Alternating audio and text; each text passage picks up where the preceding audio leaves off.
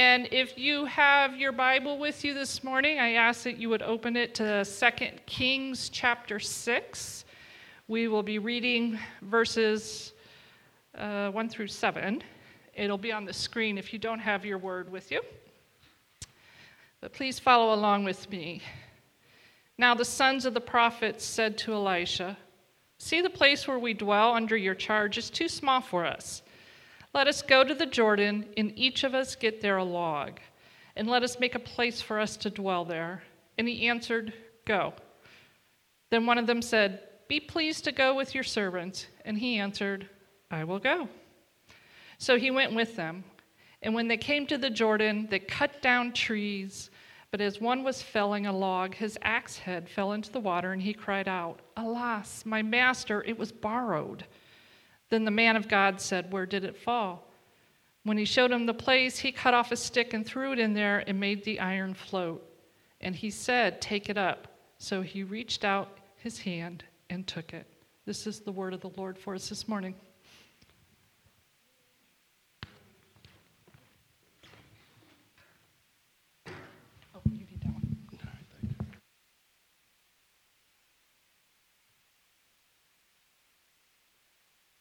Amen. Good morning. Let's try this again. Amen. Amen. Good morning. Uh, I pray that you see the enthusiasm of our worship team. You guys did a wonderful job. So I ask that as I'm preaching, please have that same amount of enthusiasm. If you want to say amen, it's okay, say amen. If you want to wave a hand, it's okay, wave a hand. Uh, if you want to shout, sing, whatever it is, it's okay. You can do it during this sermon. Now, if you interrupt my sermon, that's not going to be okay. But everything else will be okay. Amen. Uh, she's already read our scripture for the day, which comes from 2 Kings chapter 6, verses 1 through 7. Uh, I don't want to be before you long. I just want to take a few moments to pull a few scripture, a few points out of these scriptures today, and I pray that it will be a blessing to each and every one of you. Will you bow with me for a word of prayer? Lord, thank you for this day. Thank you for all that you've done. Thank you for our life, our health, and our strength.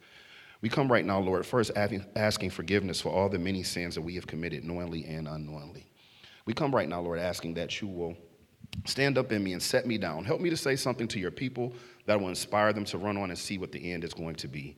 If there is someone here today that does not know you as their personal Savior, Lord, I pray that you will prick their heart and make them come down the aisle and say, I yield, I yield. What must I do to be saved?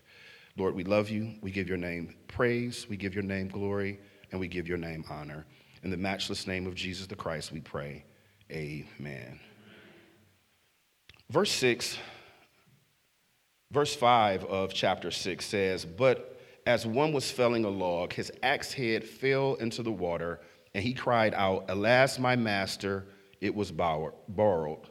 And the man of God said, Where did it fall? And when he showed him the place, he cut off a stick and threw it in there and made the iron float.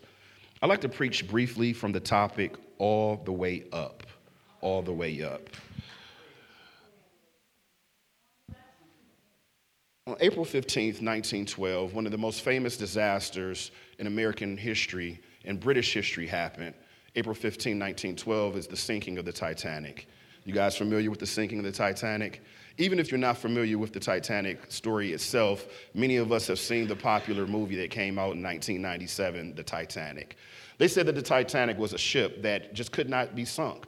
They said it was going to be the world's biggest, greatest, and best ship ever. They had all the amenities, everything that you could want in a cruise ship, everything that you could want in a vacation. It was all right there on the Titanic. It's funny to me because they get the name Titanic from the Titans, which are, are Greek and Roman gods, and they believe that uh, because this building, this, this ship was so strong that it just could not be sunk.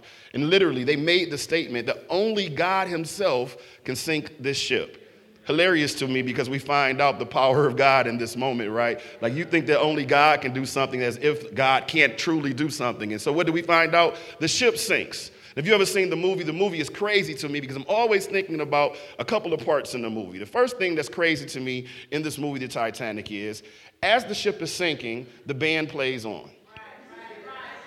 The band is acting like nothing is going on, and they're just playing the music, and the ship is going down, and they keep on playing the music as if they were all the way up. But the fact of the matter is, they're going all the way down. Not only is it crazy to me that the people on the ship and the band keeps playing on, it's crazy to me how selfish the people are that get on the lifeboats. They have an opportunity. We find out historically, like literally, most of the lifeboats were half full or less. And it's funny to me because people who were able to get on the lifeboats were just not patient with those that were still on the boat. People that were able to get on the lifeboats didn't say anything to anybody else about them getting on the lifeboats. They just got on the lifeboats and saved themselves. And so we see in this story of the Titanic how selfish these people are that had that answer, that could have been saved, that could have saved other people. They had an ability to do that, yet they were too selfish to do that. That's crazy to me. Other thing that's crazy to me about the story of the Titanic, especially the movie. Now, I know these are not real characters. I know that these people that I'm about to talk about, Jack and Rose, are fictional people. But it seems to me that there was enough room on the wood for Jack to get on the wood with Rose. If you haven't seen the movie, please go back and look at it because I'm always asking myself the question like, man, if you love him so much, pull him up on the wood with you and, and, and save him. Save Jack, right, save Jack. Jack is one of the members of our worship team, so he said, please save him. But I'm always amazed that when I look at this story and I watch that movie at how everything happened in the movie, where these people who thought they were about to have the time of their life, these people who thought they were going to go on the greatest cruise in the world, on the greatest cruise ship at that time, how in a moment's notice they go from partying, they go from singing to celebrating, they go from being all the way up, and then they find themselves going all the way down. When you look at these scriptures in Second Kings, it appears that these scriptures just don't make sense to be placed right here in Second Kings. Uh, if you look at the rest of the scripture around uh, 2 Kings chapter 6, verses 1 through 7, you see that it is pinned between the story of a, hu- of a supernatural healing of a man of leprosy. And then we see a supernatural victory right on the other side of God opening the eyes of the people and letting them know that they have the victory. And then in the middle of these two stories of one man getting healed from leprosy and another story of some people having the victory because their eyes are opened by God, we see this story of an axe head that goes into the water. And it just seems not to make sense. Like, why is this here? This doesn't fit. What is going on? But one of the things that we want to look at as we are going through these verses today is thinking about the fact that it's between these two stories because it lets us know that after being healed from the sin that we may be in, if we continue to walk with the Master, we will have victory. That is really what this is all about. They had a challenge. As you look in these verses here, you see the challenge that these people had. They said that they were building a, a, a home for the prophets, and where they were staying, it just was not enough room. It was too tight. There wasn't enough spaces for people to, to sleep, for people to rest, for people to have their, their own space. And so they come before the prophet Elisha and say, Hey, we don't have enough space. We would like to build more. And so they go down towards the Jordan River to, to, to collect wood so they can build more space for this school of prophets. Now, it's a couple of things you got to notice about the Jordan River. The Jordan River is, uh, it represents death. It represents uh, death because it flows into the Red Sea. It is some 422 meters below uh, the, the, the, Dead Sea or below sea level. And so anything that goes into the Jordan River, if it is not plucked out of the Jordan River, it will begin to sink and it will begin to go literally all the way down. These prophets, these men that are a part of the school of prophets, they have this challenge because they don't have enough space and they go to the Jordan River, a place that can represent death for them, a place that can represent the lowest points because once you get into the Jordan River, you flow into the Dead Sea. And by the time you get to the Dead Sea, there is no lower that you could go. That's the challenge that they have. The second thing that I see in these verses is the condition that they have. The condition. The axe head is separated from the axe handle. The axe is created for a purpose. The purpose is to be able to fell trees, the purpose to be able to cut down trees. But the fact of the matter is, if the axe head is not connected to the axe handle, then the axe head and the axe itself will not be able to live up to the purpose that it was created for. This is important as we talk about these verses to think about, especially in churches like Revolution Church, especially in churches like Wingfoot Church. When you think about churches that are new church plants, I talked to Brother Zach a few minutes ago, and he was telling me about how excited he was to be in a church that where he came from a church that had a whole lot of people, and now he has to be actively involved every week with every portion of the process because God created you, Brother Zach, for a purpose. It wasn't that just God gave you the ability to play the musician, to be a musician and play the drums. No, He knew that one day Wingfoot Church would need a drummer at their church, so He created you for this purpose so you could be here to be a blessing to this church community.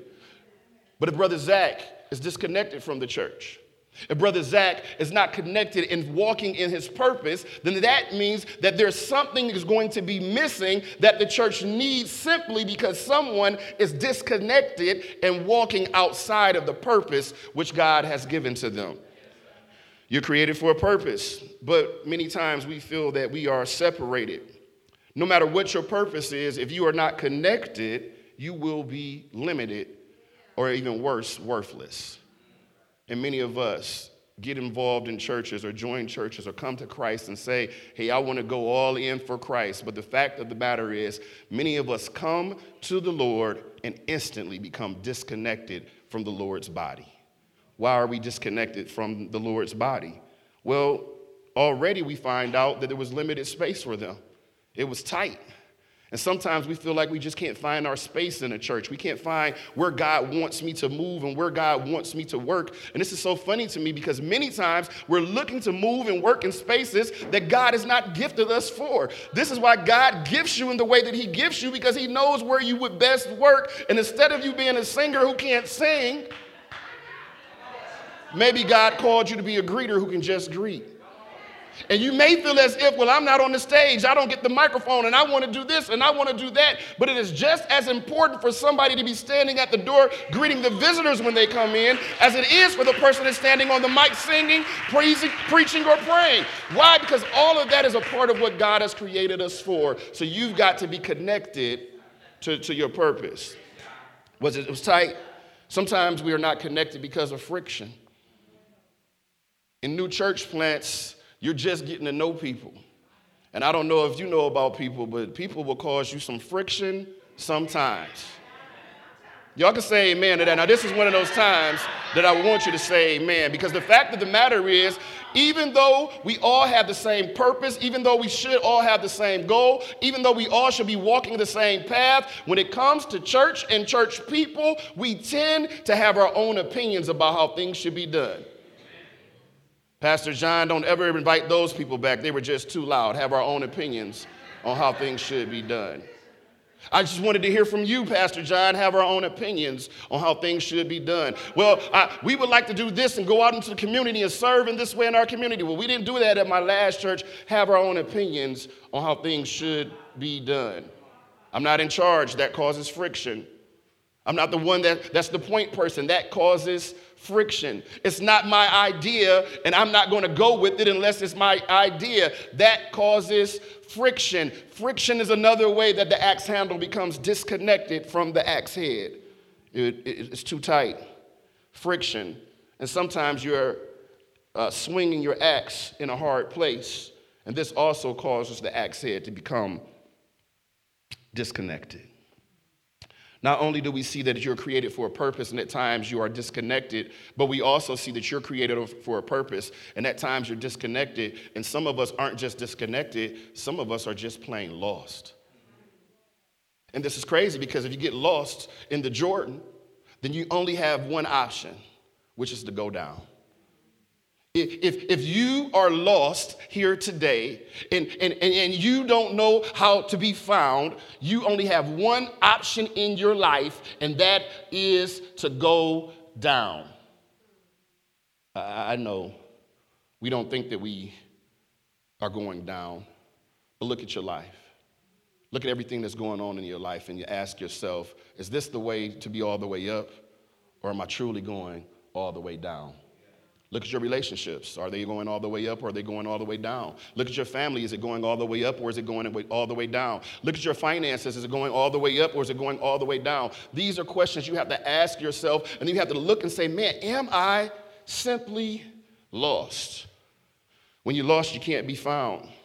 I like in these verses because this man recognized something that many of us don't recognize today. He lost the axe head. He became panicked because it wasn't as like he can just go down to, to, to Home Depot or Lowe's and pick up a new axe. This is something that was going to be special. This was something that cost a lot of money. This was something that was hard to come by. And he comes out and he says, This axe head is not even mine, it's borrowed. That was powerful to me when I read it the first time because I thought about the fact that this life that I have, I think many times that it is mine. I think that this soul that I have is, is mine. But the fact of the matter is, this is not your life. This is not your soul. That is not your money. That's not even half of our hair half the time. The fact of the matter is this it is all God's.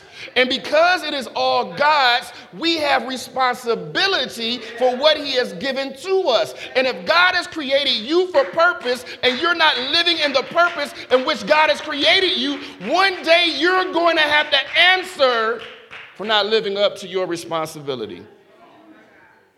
You got to first, you got a responsibility to yourself.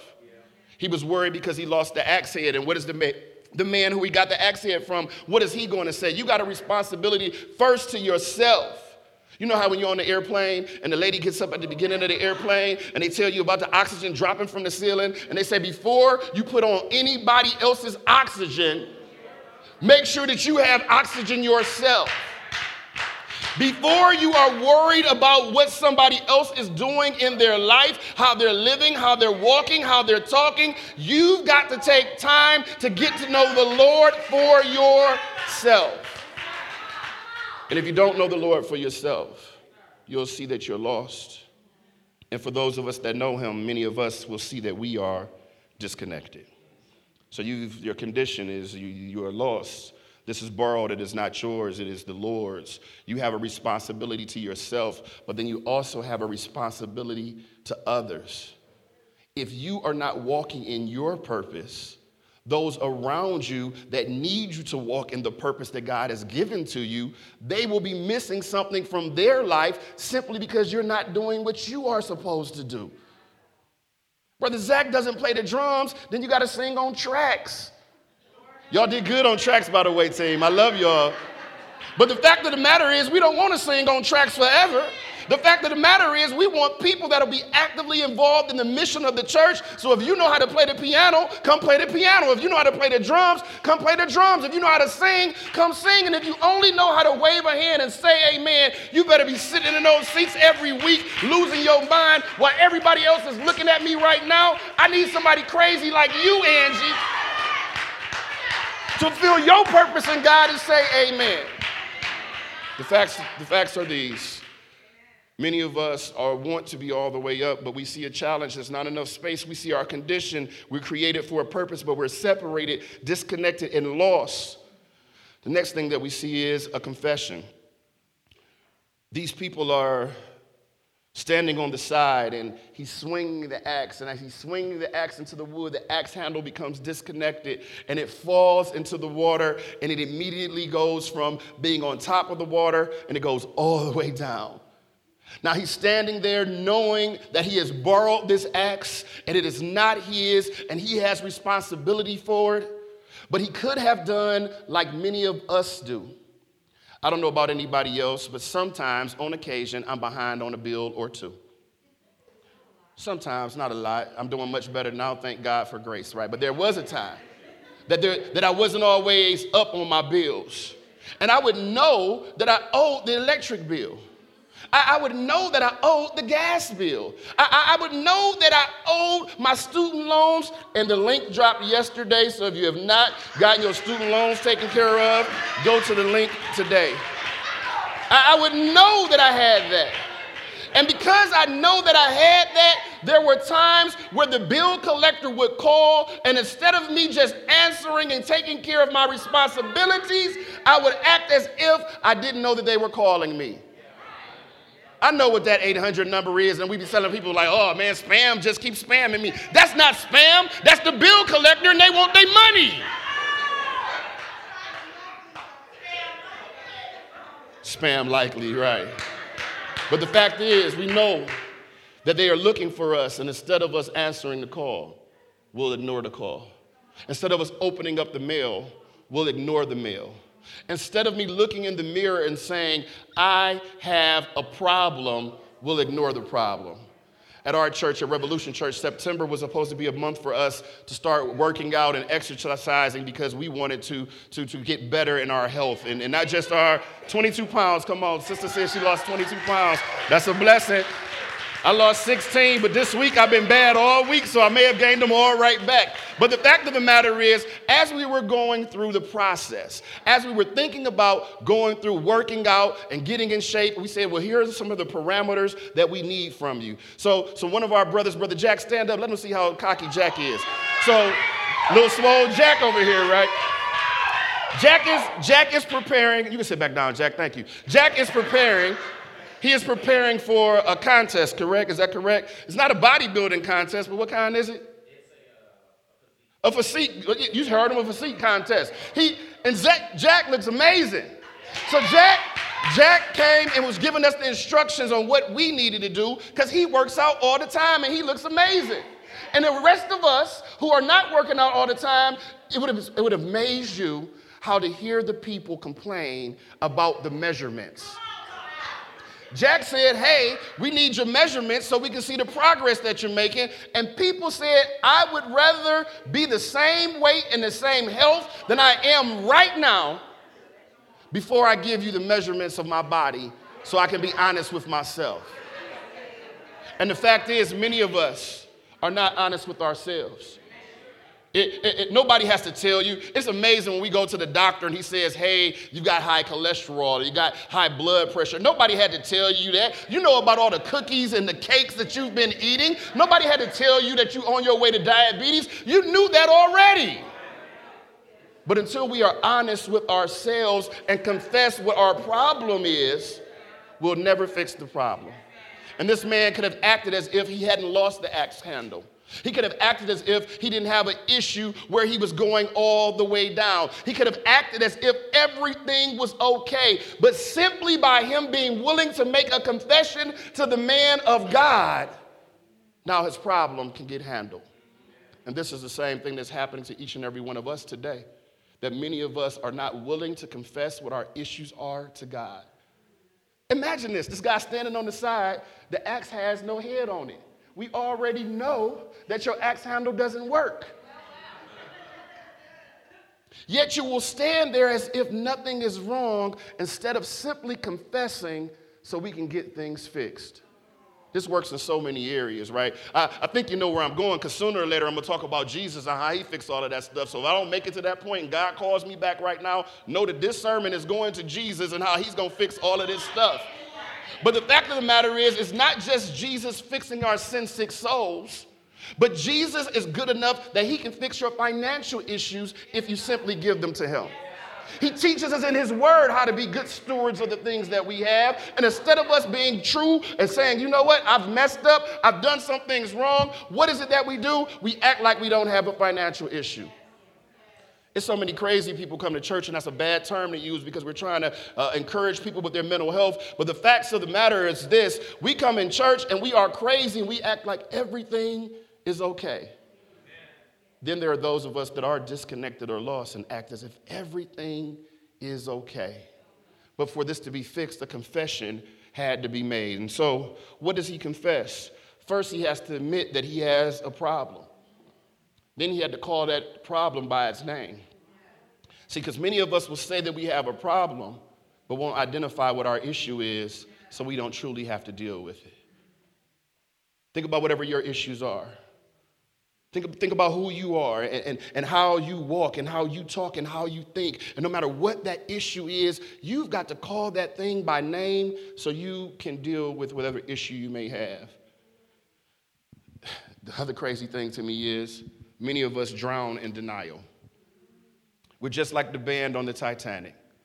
The ship is going down all around us, and instead of us either getting into a lifeboat or finding a way to salvation, we're standing on the sides and we continue to play as if nothing is wrong. Do not allow your condition of being lost or separated to keep you from your confession and keep the band playing on. The final thing that we see then is conversion. We saw their, the challenge that they had, the condition they were in, the confession that needed to be made, and now we finally see conversion.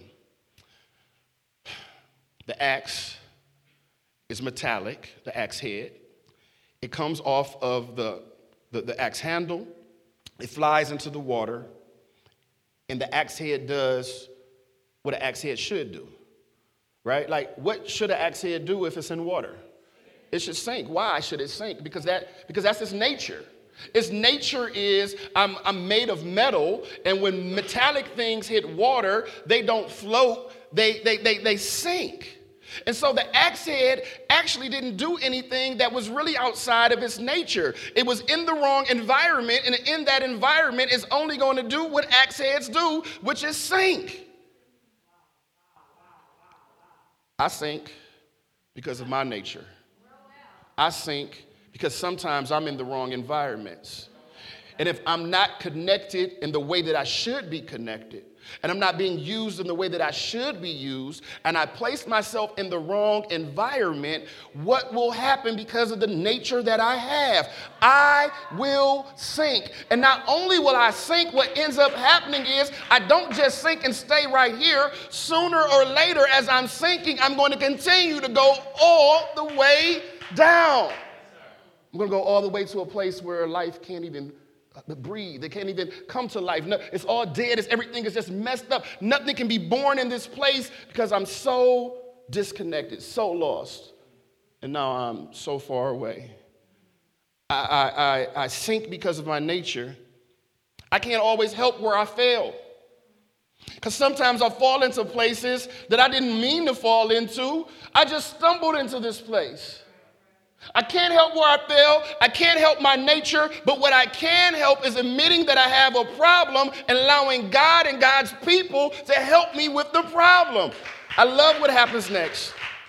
As he's standing there looking at the space where the axe head fell, he looks over and he sees the man of God and he says, I have this issue. I've lost my axe head and it is borrowed and I don't know what to do. The man of God says, Show me the place where it fell. And then he goes and he grabs a branch off of a tree. And the Bible says that he throws the branch into the water. And I love this because this is a beautiful picture of, uh, uh, uh, of the life that Christ gives to each and every one of us. When we are sunk as low as we can go, when we are in a space and in a place where nothing can live and there's only death the life of the branch, the life of the vine, the life of the tree comes into the water. And I love this because I just told you about the metallic nature. The metallic nature says that I should sink. But when Jesus Christ enters the water with me, I start to do some things that are outside of my nature. This axe head, which was at the bottom now and is only going lower, I love in the King James it says, it began to swim. And I don't know about anybody else, but I get excited by the fact that I was once a drug addict, that I was once an alcoholic, that I was once this, I was once that. But once Jesus Christ entered my life, that thing that I used to be, I'm not that any longer.